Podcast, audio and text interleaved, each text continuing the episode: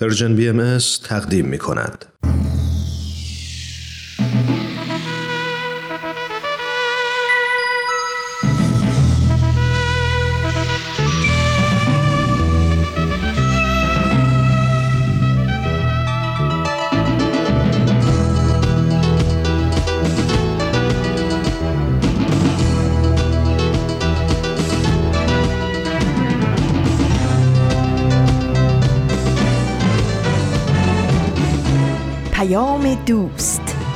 برنامه ای برای تفاهم و پیوند دلها.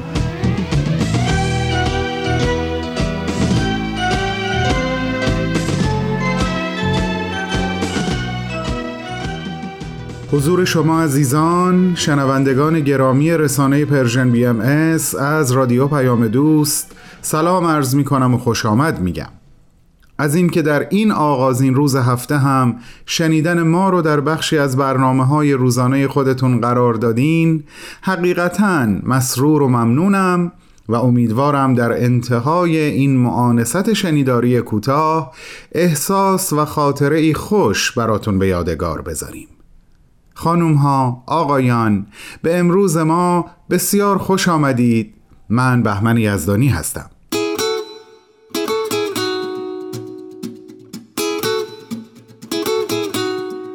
نهمین روز از دیماه سال 1402 خورشیدی هست و سیومین روز از ماه دسامبر سال 2023 میلادی. سخنرانی و معماران صلح تقدیمی ما به شما خواهد بود در دقایق پیش رو و بودن و ماندنتون رو تا لحظه آخر برنامه های امروز در کنار خودم مشتاق و امیدوارم. سال میلادی 2023 فردا به آخر می‌رسه و از پس فردا ما وارد سال 2024 خواهیم شد. حالا نه به همون اندازه ولی تا حدی به پایان رسیدن سال میلادی در من احساس روزها یا حتی آخرین روز اسفند ماه و حلول سال نو خودمون رو میده. هر اتمامی که در واقع مقدمه آغازی هست فرصت خوبیه برای یک درنگ کوتاه. نگاهی به پشت سر و ارزیابی کیفیت آنچه که در یک بازه زمانی مثلا یک سال پشت سر گذاشتیم و نگاهی به پیش رو برای مصممتر و قدرتمندتر قدم برداشتن در مسیر یک آغاز دوباره. خب پایان سال میلادی هم از این قاعده می‌تونه مستثنا نباشه. منتها چیزی که همیشه در این نگاه به پشت سر و نگاه به پیش رو ذهن و قلب من رو به خودش مشغول می‌کنه اون میزان و اندازه ای هست که ما باید برای هر کدوم از این نگاه ها در نظر بگیریم و براش اهمیت قائل بشیم و اوقات و افکار و عواطفمون رو صرفشون کنیم. مثالی که همیشه به نظرم میاد مثال شیشه جلوی ماشین هست که به ما این امکان رو میده که به پیش رو نگاه کنیم و آینه ای که اون بالا کار گذاشته شده و به ما امکان نگاه کردن به پشت سرمون رو میده. خیلی وقتا به خودم میگم بهمن ببین اندازه و مساحت این آینه و شیشه جلوی ماشین و تفاوت بین اینها درس بزرگی داره به تو میده. میزان نگاه کردن به آنچه که گذشته و آنچه در پیش رود هست رو با اندازه و مساحت این دوتا بسنج و به همون اندازه براش وقت و انرژی صرف کن. نمی‌دونم شما با این نگرش موافق هستین یا نه اما به نظرم اومد این حس و این فکر رو امروز با شما عزیزانم در میان بزنم.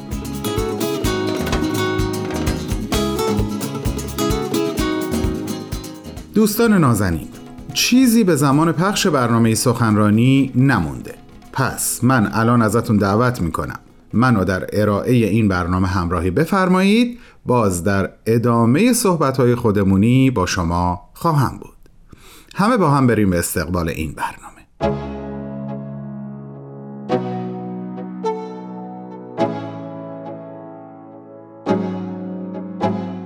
دوستان و علاقمندان به برنامه سخنرانی. امروز قرار هست گزیده ای از صحبتهای سرکار خانم سیمین فهندج رو با هم گوش کنیم.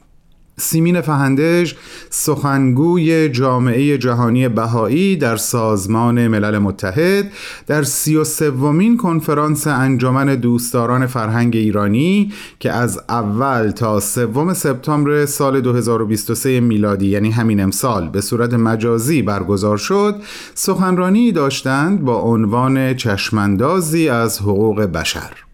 همکاران من گزیده ای از صحبت خانم فهندج رو در دو بخش تهیه و تدارک دیدن که امروز شما رو به شنیدن اولین بخش اون دعوت می‌کنم. با هم گوش می‌کنیم.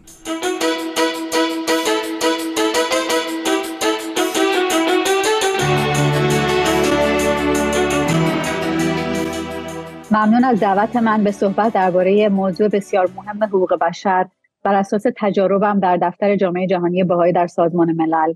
البته موضوع حقوق بشر از دیدگاه باهایی موضوع بسیار پیچیده و گسترده ایه که واقعا نیاز به دهه ها زمان داره تا واقعا به اون پرداخته بشه و اون رو درک کنیم. چون که این موضوع حتی کاملا در سطح بین هم درک نشده. در صحبت امروز من تاریخ حقوق بشر و گسترش اون در قرون گذشته رو ارائه نخواهم کرد.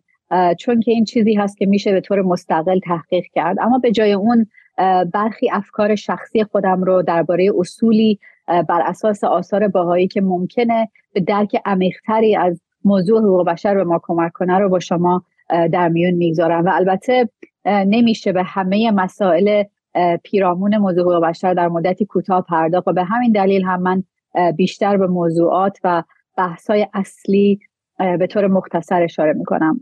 همونطوری که می‌دونیم ریشه حقوق بشر به قرون پیش و حتی به سال 539 پیش از میلاد برمیگرده با تاسیس منشور کوروش که توسط کوروش کبیر تاسیس شد و به عنوان اولین اعلامیه حقوق بشر ثبت شد. در این اعلامیه گفته شده که همه افراد حق دارند دین و عقیده خودشون رو انتخاب کنند و باید به نژادهای مختلف با برابری رفتار بشه. اما در حقیقت اصطلاح حقوق بشر از زمان اعلام منشور سازمان ملل در سال 1945 و تصویب اعلامیه حقوق بشر سه سال بعد از اون کاربرد عام پیدا کرد. این واقعیت که اعلامیه حقوق بشر به اتفاق آرا به تصویب مجمع عمومی سازمان ملل رسید از همون آغاز حاکمیت و اعتباری به اون بخشید که در سالهای بعد همواره بر استحکام اون افسوده شد. اصلی ترین مرجع قانونی برای حقوق بشر منشور ملل متحد است ماده 55 منشور ملل متحد از سازمان ملل می‌خواد حقوق بشر رو ارتقا بده. در این ماده نوشته شده با دید به ایجاد شرایط برای روابط صلح آمیز و دوستانه بین ملل بر اساس احترام به اصل حقوق برابر لازم است. سازمان ملل می‌خواهد احترام عمومی و رعایت حقوق بشر و آزادی های اساسی برای همه بدون تمایز و لحاظ نژاد جنسیت زبان یا مذهب ترویج کند. بنابراین در این سند تاریخ ساز احترام به عدالت اجتماعی رسما به عنوان یکی از لوازم استقرار صلح جهانی شناخته شده. وقتی در مورد حقوق بشر صحبت می‌کنیم اونچه با حس آگاهی که با وجه تمایز طبیعت انسان نزدیکترین ارتباط رو داره جستجوی خود شخص برای کشف حقیقت است. آزادی تحقیق برای پیدا کردن هدف هستی و همچنین آزادی برای پرورش استعدادهای نهفته انسانی برای جستجوی حقیقت نیازمند حفظ و حراسته. انسان ها باید در دانستن آزاد باشند. با اینکه این گونه آزادی ها غالبا مورد سوء استفاده قرار می‌گیره و با اینکه اجتماع کنونی چنین سوء استفاده رو شدیدا دامن می‌زنه به هیچ وجه از اهمیت میل غریزی انسان به دانستن کاسته نمیشه. همین غریزه آگاه انسان هست که الزام اخلاقی نسبت به رعایت بسیار از حقوق مندرج اعلامی حقوق بشر و میثاقهای وابسته به اون رو فراهم می‌کنه. آموزش و پرورش همگانی آزادی نقل و انتقال دسترسی به اطلاعات و امکان مشارکت در حیات سیاسی همگی جنبه های عملی از این غریزن که نیاز به تضمین سریع جامعه بین المللی دارند. همین استدلال در مورد آزادی اندیشه و باور شامل آزادی مذهبی همواره با حق داشتن نظر و ابراز اون به نحوی شایسته نیست صادق است. نوع بشر گروهی واحد و تقسیم ناپذیر هست هر یک از اعضای نوع انسان به منزله امانتی در تکفل کل پا به عرصه هستی می‌گذارند. این تکفل مبنای اخلاقی بسیاری از سایر حقوق را در وهله اول حقوق اقتصادی و اجتماعی که در نهادهای سازمان ملل در اون در تعریف اون میکوشند تشکیل میده. امنیت خانه و خانواده داشتن املاک و حق برخورداری از حریم خصوصی همه از متضمنات این تکفله. تعهدهای اجتماعی در قبال فرد از جمله شامل تعمیل شغل بهداشت جسمانی و روانی امنیت اجتماعی دستمزد عادلانه استراحت و تفریح و بسیاری دیگر از انتظارات معقول موجه هر یک از اعضای اجتماع هست.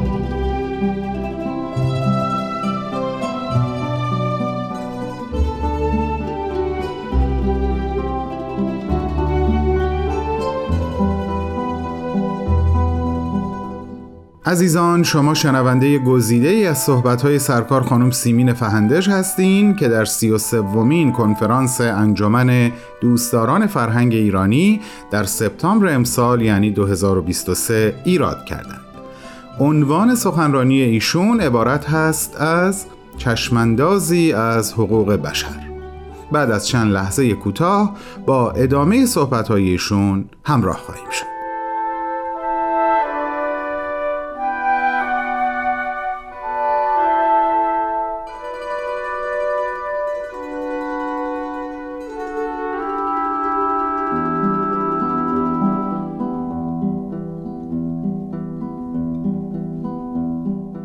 اصول اصلی حقوق بشر مدرن رو میشه به شرح زیر خلاصه کرد. هر انسانی حقوق خاصی داره که این حقوق ها ذاتی هستند این حقوق به دست آمده اکتسابی نیستند بلکه فقط به دلیل انسان بودن در تمام افراد وجود دارند حقوق اساسی هر انسان غیر قابل انکار هستند یعنی این حقوق هرگز نمی‌تونه توسط وجودهای خارجی یا حتی خود فرد آسیب ببینه لغو بشه یا انکار بشه. تناقض بین حقوق مختلف باید بر اساس قوانین و پروسه های عادلانه و بیطرف حل و فصل بشه. اگرچه مفهوم جهانی حقوق بشر به طور فزاینده در زمینه های عملی پذیرفته شده اما از دیدگاه نظری توجیه مشترک جهانی برای چنین حقوق وجود نداره. تصویب اسناد بینالمللی اگرچه قابل توجه هستند اما در مورد مفهوم جهانی حقوق بشر صحبتی نمی کنن. بررسی ادبیات حقوق بشر نشون میده که پایه های فلسفی حقوق بشر همچنان مورد بحث و گفتگو هستند. اسناد حقوق بشر بینالمللی که طی بیشتر از 75 سال گذشته توسط کشورهای جهان به تصویب رسیده به مسائل فلسفی اساسی نمی‌پردازند این اسناد به نوعی بحث فلسفی رو صرفا به ایجاد مجموعه ای از قانون ها دور زدن اما از اونجایی که حامیان حقوق بشر در تلاش برای حفظ آزادی های فردی با موانع مختلفی از جمله ادعای حاکمیت دولت، استقلال فرهنگی و حقوق جمعی مواجه هستند، داشتن یک چارچوب واحد برای حقوق بشر در غلبه بر چنین موانعی بسیار مفید می‌تونه باشه. بحث‌های چالش برانگیز زیادی در پیرامون حقوق بشر وجود داره. به عنوان مثال تنش بین حقوق مطلق و نسبی و حقوق فردی در مقابل حقوق جمعی. برای مثال چه کسی تصمیم می‌گیره که حقوق بشر چی هست و اصول حقوق بشر تا چه حد باید نسبت به معیارهای فرهنگی انعطاف نشون بدن؟ نسبیگرایان فرهنگی برای مثال استدلال می‌کنن که ارزشهای حقوق بشر بر اساس بافت فرهنگی باید شکل بگیرن و بنابراین می‌تونن در فرهنگ های مختلف متفاوت باشند این دیدگاه احترام به تنوع فرهنگی رو در اولویت قرار میده اما می‌تونه اقداماتی رو که دیگران به عنوان نقض حقوق بشر می‌دونه رو هم توجیه کنه. طرفداران حقوق بشر مطلق به کاربرد جهانی این حقوق بدون توجه زیادی به بافت فرهنگی معتقدند هدف این دیدگاه تضمین آزادی های اساسی برای همه است. اما ممکنه که به عنوان تحمیل یک سری ارزش ها به طور جهانی مورد نقد قرار بگیره. طرفداران حقوق بشر مطلق میگن که به طور مثال اگر فرهنگی به بردهداری اعتقاد داشته باشه چه باید کرد؟ و یا محدود کردن حقوق زنان و قتل عام گروهی به دلیل اعتقاداتشون. تا چه حد باید به نسبیت فرهنگی به حقوق بشر نگاه کنیم؟ بحث دیگر در موضوع حقوق بشر تنش بین حقوق فردی و جمعی هست. حقوق فردی مانند آزادی بیان یا حریم خصوصی از آزادی ها و استقلال شخصی محافظت می‌کنه. این دیدگاه فرد رو به عنوان واحد اساسی در اولویت قرار میده. از سوی دیگه حقوق جمعی حقوق گروه های مانند جوامع فرهنگی مذهبی یا قومی برای حفظ هویت سنت های نقاط مشترکشون حمایت می‌کنه. بحث بین دو دیدگاه زمانی شکل می‌گیره که این حقوق در تضاد ظاهر میشن. برای مثال آزادی بیان فردی ممکن هست که حق یک گروه برای حفظ ارزش های فرهنگی و یا دینی خود در تضاد باشه. در میان دیدگاه باهایی در مورد حقوق بشر سعی می‌کنه در مورد این موضوع یعنی حقوق بشر به صورت بنیادی تر فکر کنه و به پایه هایی که خود مفهوم حقوق بشر بر اون ساخته شدن رو بازنگری کنه. به طور مثال در مورد ذات انسان که اساسا یک ذات معنویه صحبت می‌کنه و گفتمان حقوق بشر رو از اینجا شروع می‌کنه.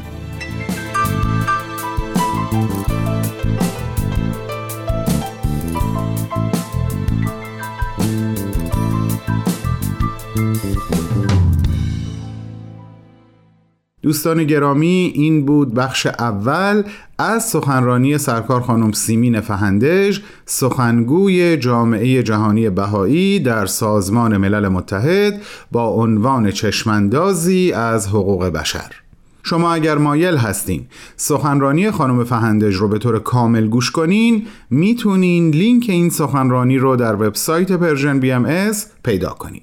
به آدرس www.persianbms.org از همگی شما دعوت می کنم شنبه هفته آینده همراه ما باشید تا با هم به بخش دوم این سخنرانی گوش کنیم. سپاس از همراهیتون و با بهترین آرزوها.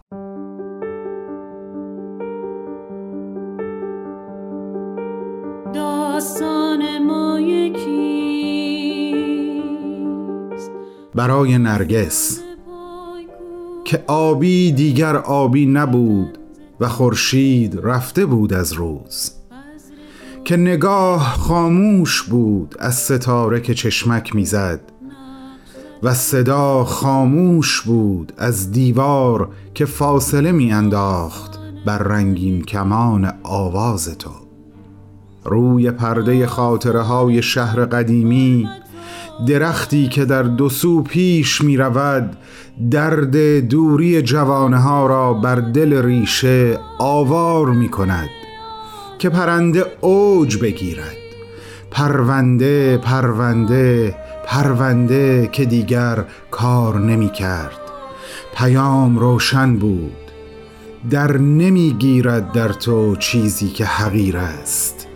در نمی گیرد در تو و تو فریادی شدی که سکوت و تو ما شدی که من کار نمی کرد و تو مادری را به مادرانگی ترجمه کردی که مادری کار نمی کرد و تو زندگی را به زندان ترجمه کردی که زندگی کار نمی کرد و تو فریاد شدی که سکوت کار نمی کرد.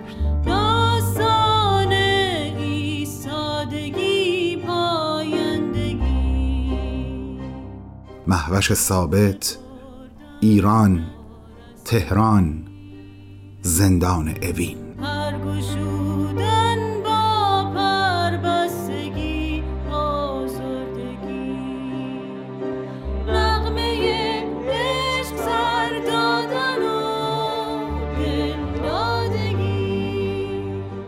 دوستان عزیزمون اینو خدمتتون بگم شعری که براتون خوندم از سروده های محوش ثابت زندانی بهایی بود. برای نرگس محمدی برنده جایزه نوبل صلح در سال 2023 که رو به پایانه. به نظرم این خیلی باعث افتخاره که در طول چند سال دو بار جایزه نوبل صلح به یک ایرانی تعلق پیدا می‌کنه و افتخار آمیستر این که هر دو نفرشون خانوم هستند. امیدوارم جان و وجدانتون از مفاهیم پیدا و پنهان شعر محوش خانوم عزیزمون بهرهمند شده باشه.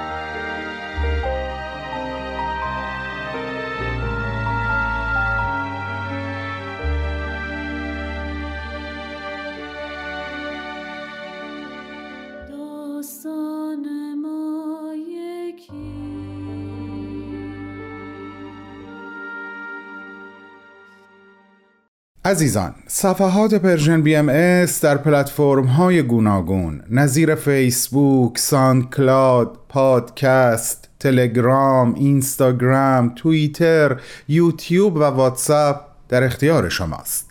این های ارتباطی رو فراموش نکنین و از این طرق نظرات، پیشنهادات و انتقادات خودتون رو به ما منتقل کنین. شاید مایل باشین این نظرات رو تلفنی به ما بگید. به روی چشم من شماره تلفن هامون رو بهتون یادآوری می‌کنم. شماره مستقیم ما هست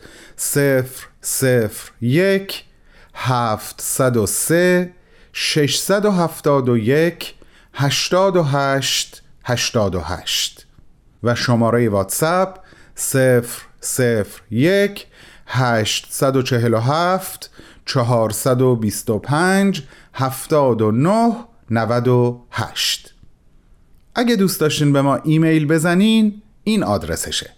info at persianbms.org آدرس وبسایت رو می‌دونم که بلدین. همین چند دقیقه قبل هم در برنامه سخنرانی اعلامش کردم ولی یه بار دیگه هم یادآوری می‌کنم.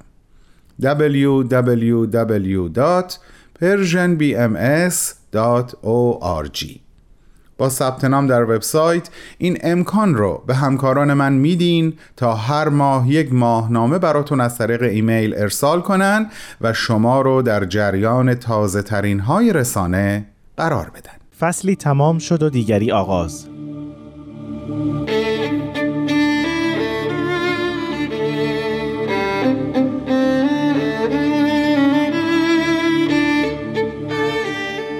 اینجا فصل دوم برنامه آفتاب بینش است.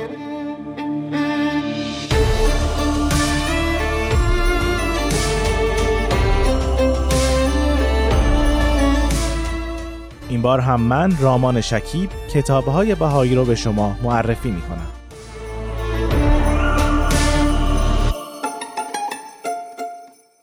کتابهایی درباره آین بابی و آین بهایی اما از جنسی دیگر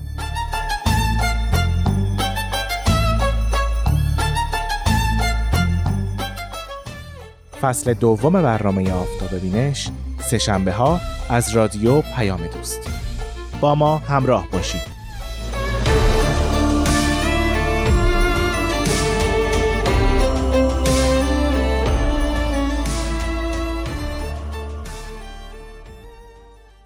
روزهای پنجشنبه کماکان در صفحه دردانه در تلگرام در خدمت کودکان نازنین و والدین گرامیشون هستیم. این صفحه رو به خاطر داشته باشین به دوستان و عزیزانتون معرفی کنین و امیدواریم که از شنیدن برنامه هاش لذت ببرید. البته لینک همه برنامه های صفحه دردانه رو همون روز پنجشنبه در صفحه اصلی Persian BMS در تلگرام هم دریافت خواهید کرد. به همراه بازپخش برنامه ای با نام خاک تابناک. اسم من نارنجیه. مداد متینم. رنگم نارنجیه و توی جبه مداد رنگی ها زندگی می‌کنم. با همه مداد رنگی های دیگه هم رفیقیم. متین عاشق نقاشیه. منم تصمیم گرفتم که براتون از متین و نقاشیش صحبت کنم.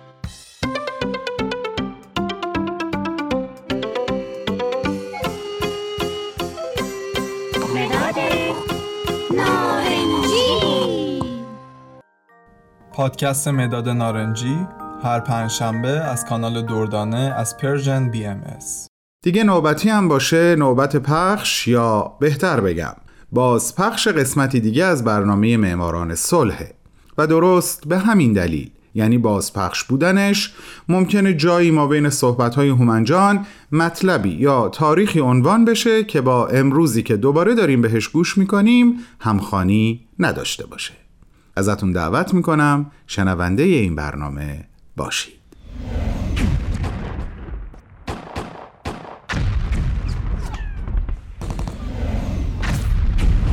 معماران صلح.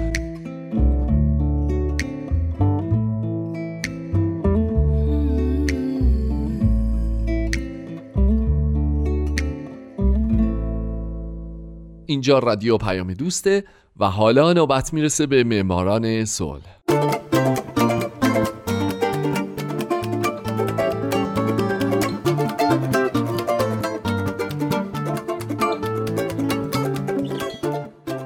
فارسی زبانان دوست داشتنی درود به شما. به معماران صلح خوش اومدید.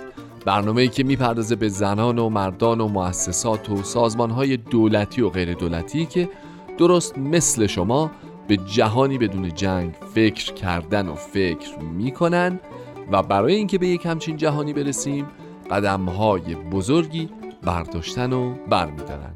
من هومن عبدی هستم. لطفا با من همراه باشید.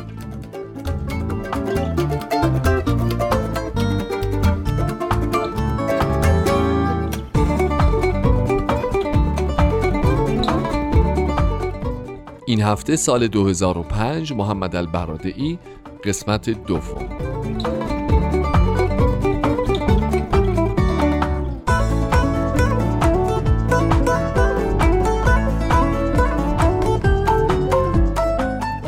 همونطور که می‌دونین در سال 2005 میلادی علاوه بر محمد البرادعی رئیس وقت آژانس بین‌المللی انرژی اتمی خود این آژانس هم برنده جایزه نوبل صلح شد که قبلا بهش پرداختم.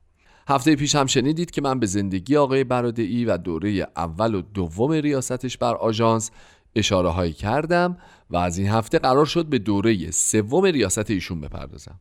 وقتی برای بار سوم محمد البرادعی در سال 2005 به ریاست آژانس رسید به خاطر اینکه با جنگ عراق مخالف بود و گفته بود که صدام هیچ قصدی برای ساخت بمب اتم نداشت آمریکا مخالفت خودش رو با این انتخاب نشون داد. حتی روزنامه واشنگتن پست گزارش داد که دولت آمریکا مکالمات تلفنی برادعی با ایرانی ها رو استراق سم کرده تا بلکه بتونه مدرکی علیه او به کار ببره و وادارش بکنه که از سمتش کنارگیری بکنه. خبری که باعث واکنش آژانس شد و سخنگوی اون گفت آژانس بر این تصور است که یک فرد یا افراد بیشتر ممکن است مکالمات ما را شنود کنند. البته کار کردن در چنین شرایطی ایدئال ما نیست. اما این یک واقعیت است. در آخر کار ما چیزی برای پنهان کردن نداریم. البته بالاخره مخالفت های آمریکا با برادعی بعد از ملاقات کاندولیزا رایس وزیر امور خارجه وقت این کشور با برادعی تمام شد.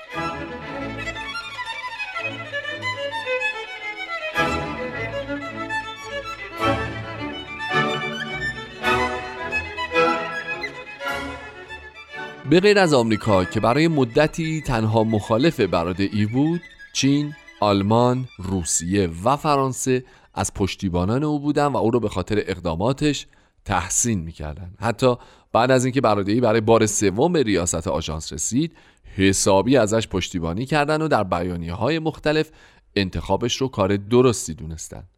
البته تمام این حمایت های جهانی باعث نشد که او برای بار چهارم هم خودش رو کاندیدای رسیدن به عنوان دبیر کلی آژانس بکنه و اظهار امیدواری کرد که بعد از خودش کسی عهدهدار دبیر کلی بشه که مورد قبول شرق، غرب و شمال و جنوب عالم باشه چرا که این مسئله بسیار مهم و حیاتیه و همونطور که می‌دونین در ژوئیه 2009 آقای یوکیو آمانو سفیر ژاپن در آژانس بین‌المللی انرژی اتمی عهدهدار دبیرکلی این آژانس شد.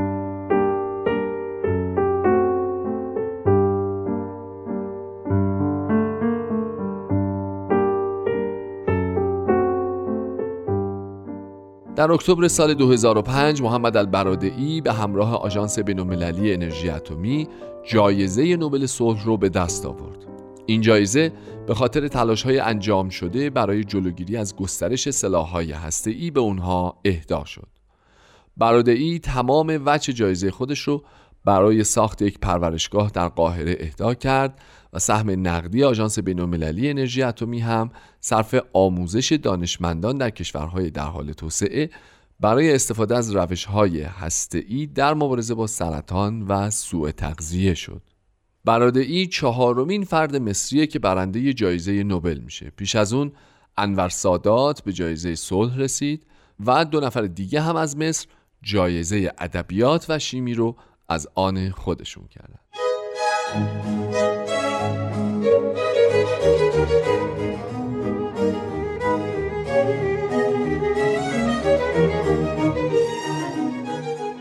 محمد البرادعی در جریان مراسم دریافت جایزه نوبل صلح در یک سخنرانی گفت یک هیئت عالی رتبه سازمان ملل اخیرا یک طبقه بندی در خصوص مسائل مختلفی که به عنوان تهدیدی برای بشریت قلمداد می شوند را انجام داده و آنها را به پنج دسته تقسیم کرده است. یک فقر، بیماری های عفونی و تخریب محیط زیست.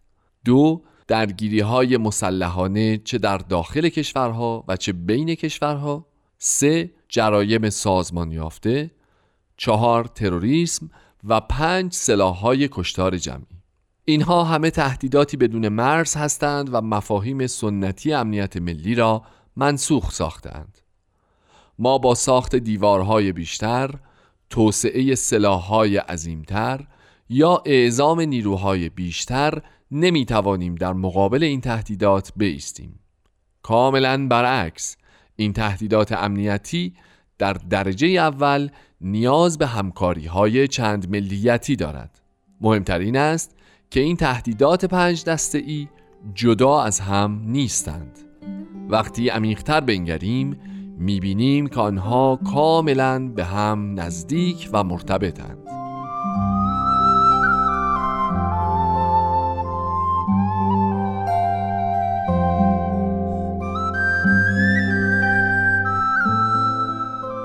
محمد البرادعی یکی از دو برنده جایزه نوبل صلح سال 2005 میلادی همچنین در قسمت دیگه از سخنرانی خود در مراسم دریافت جایزه نوبل صلح گفت پانزده سال پیش وقتی که جنگ سرد به پایان رسید بیشتر ما این امید را داشتیم که دنیایی با نظمی نوین پدیدار گردد نظمی جهانی که ریشه در همبستگی انسانها دارد. نظمی جهانی که عادل، فراگیر و موثر است. اما امروز ما به هیچ وجه حتی نزدیک به این هدف هم نیستیم. ما ممکن است که دیوار بین شرق و غرب را خراب کرده باشیم اما هنوز نتوانستیم پلی بین شمال و جنوب فقیر و غنی بسازیم. چشمانداز منع گسترش سلاح‌های هسته‌ای و خلع سلاح ممکن است توسط ظهور یک بازار سیاه گسترده مواد اتمی و تجهیزات هسته‌ای ازدیاد سلاح‌های هسته‌ای و فناوری هسته‌ای و توقف خلع سلاح هسته‌ای به کلی تغییر کند.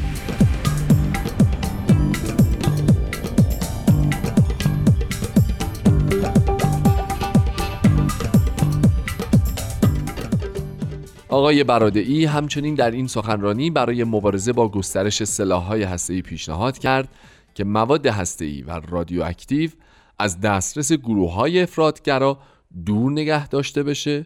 کنترل عملیات تولید مواد هسته‌ای که می‌تونه در ساخت سلاح استفاده بشه شدیدتر بشه و تلاش های خلع سلاح شتاب بیشتری به خود بگیره.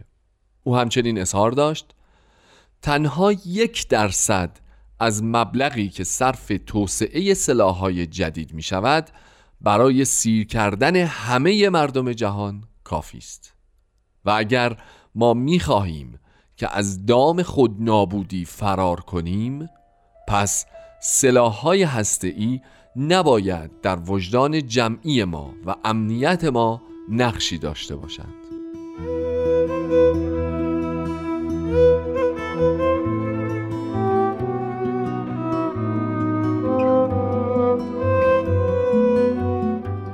دریافت جایزه نوبل صلح توسط برادعی و آژانس موجب استقبال بسیار زیادی در جهان شد.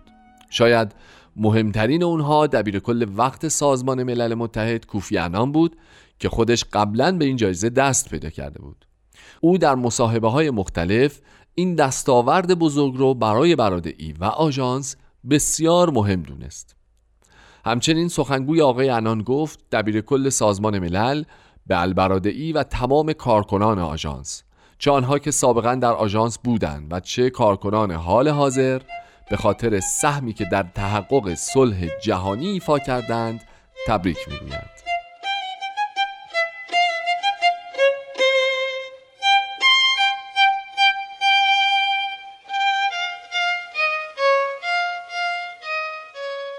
دوستان عزیز اگر اجازه بدید من برنامه این هفته معماران صلح رو همینجا تموم کنم و به بقیه اقدامات آقای البرادعی بعد از دریافت جایزه نوبل صلح و همچنین دیگر جوایزی که در زندگیش گرفته و کتابهایی که نوشته و خلاصه در مجموع کارهایی که کرده در برنامه بعدی معماران صلح بپردازم.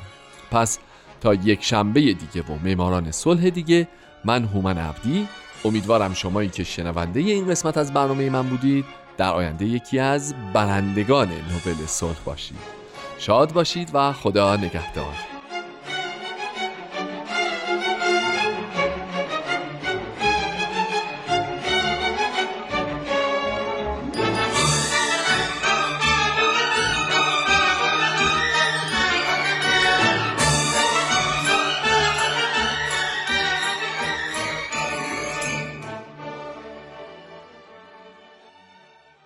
بعد از این دیگر مسترب و ناامید نیستم. روزهای بیهوده خود را با چیزهایی که به من دادی عوض کردم. هر چیزی را که در خور تو نبود دور انداختم. حالا دیگر نشانی از ظلمت فراگیر در من نیست. تو آمدی دانسته های مقدس مرا دوباره تعریف کردی. و سرزمینم را در یک لحظه با زیبایی ها پیوند زدی. دستهایم را به جاهایی که نمی رسید رساندی و دریاهای زیبا را به کشتیهای من بخشیدی. تنها تو هستی که می توانی رفته ها را خیلی عادی به شعری ظریف و ابدی بازگردان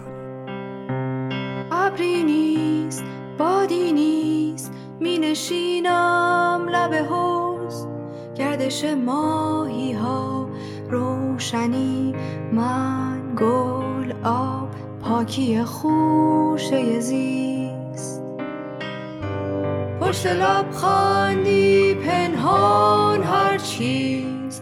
روزنی دارد دیوار زمان که از آن چهره من پشت لب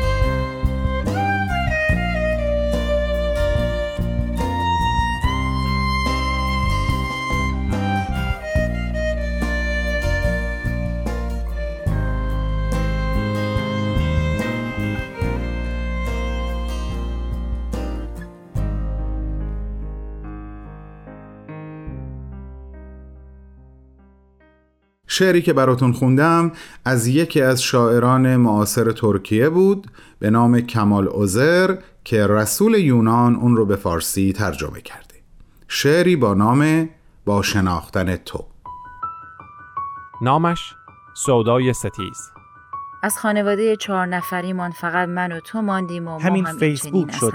به راستی با جهدی که خود را فدای بقا می‌کند چه می‌تواند؟ شوهرت اقرار کرده که تو هم بهایی هستی. باید با ما تنها وقتی که 26 تو چه می‌دونی چی به ما گذشته؟ تو هیچ چی نمی‌دونی. از پیمان خداحافظ پیمان پسر 15 سالش. او با این کار خون خودش را حلال کرد. علی مراد داوودی باهایی بود. حالا سنگ چند تا بهایی رو به سینه می‌زنی ما همه ما در روایتمان یکسانیم. سودای ستیز. یک شنبه ها از رادیو پیام دوست. دوستان نازنین با این امید که از شنیدن کل برنامه های امروز لذت برده باشین دفتر برنامه های امروز رو میبندم و براتون روزی خوب و هفته خوب آرزو می‌کنم. خوب واژه کلی و عمومی هست می‌دونم. اما هر کدوم از ما بر اساس احساسات و عواطف و عملکردها و دستاوردهایی که آرزوی رسیدن به اونها رو داریم می‌تونیم روز خوب، هفته خوب یا حال خوبی رو تجربه بکنیم. پس انشاءالله خوب باشین و خوب بمونین با همون تعریفی که خودتون از خوب بودن حالتون دارین. تا شنبه هفته بعد که دوباره برای دقایقی با اشتیاق همراه شما خواهم بود ازتون خواهش می‌کنم. مراقب خودتون همه عزیزانتون و حتی کسانی که ممکنه فقط برای چند ثانیه در طول روز از کنار شما عبور بکنن باشید. دوستتون دارم و خداحافظ.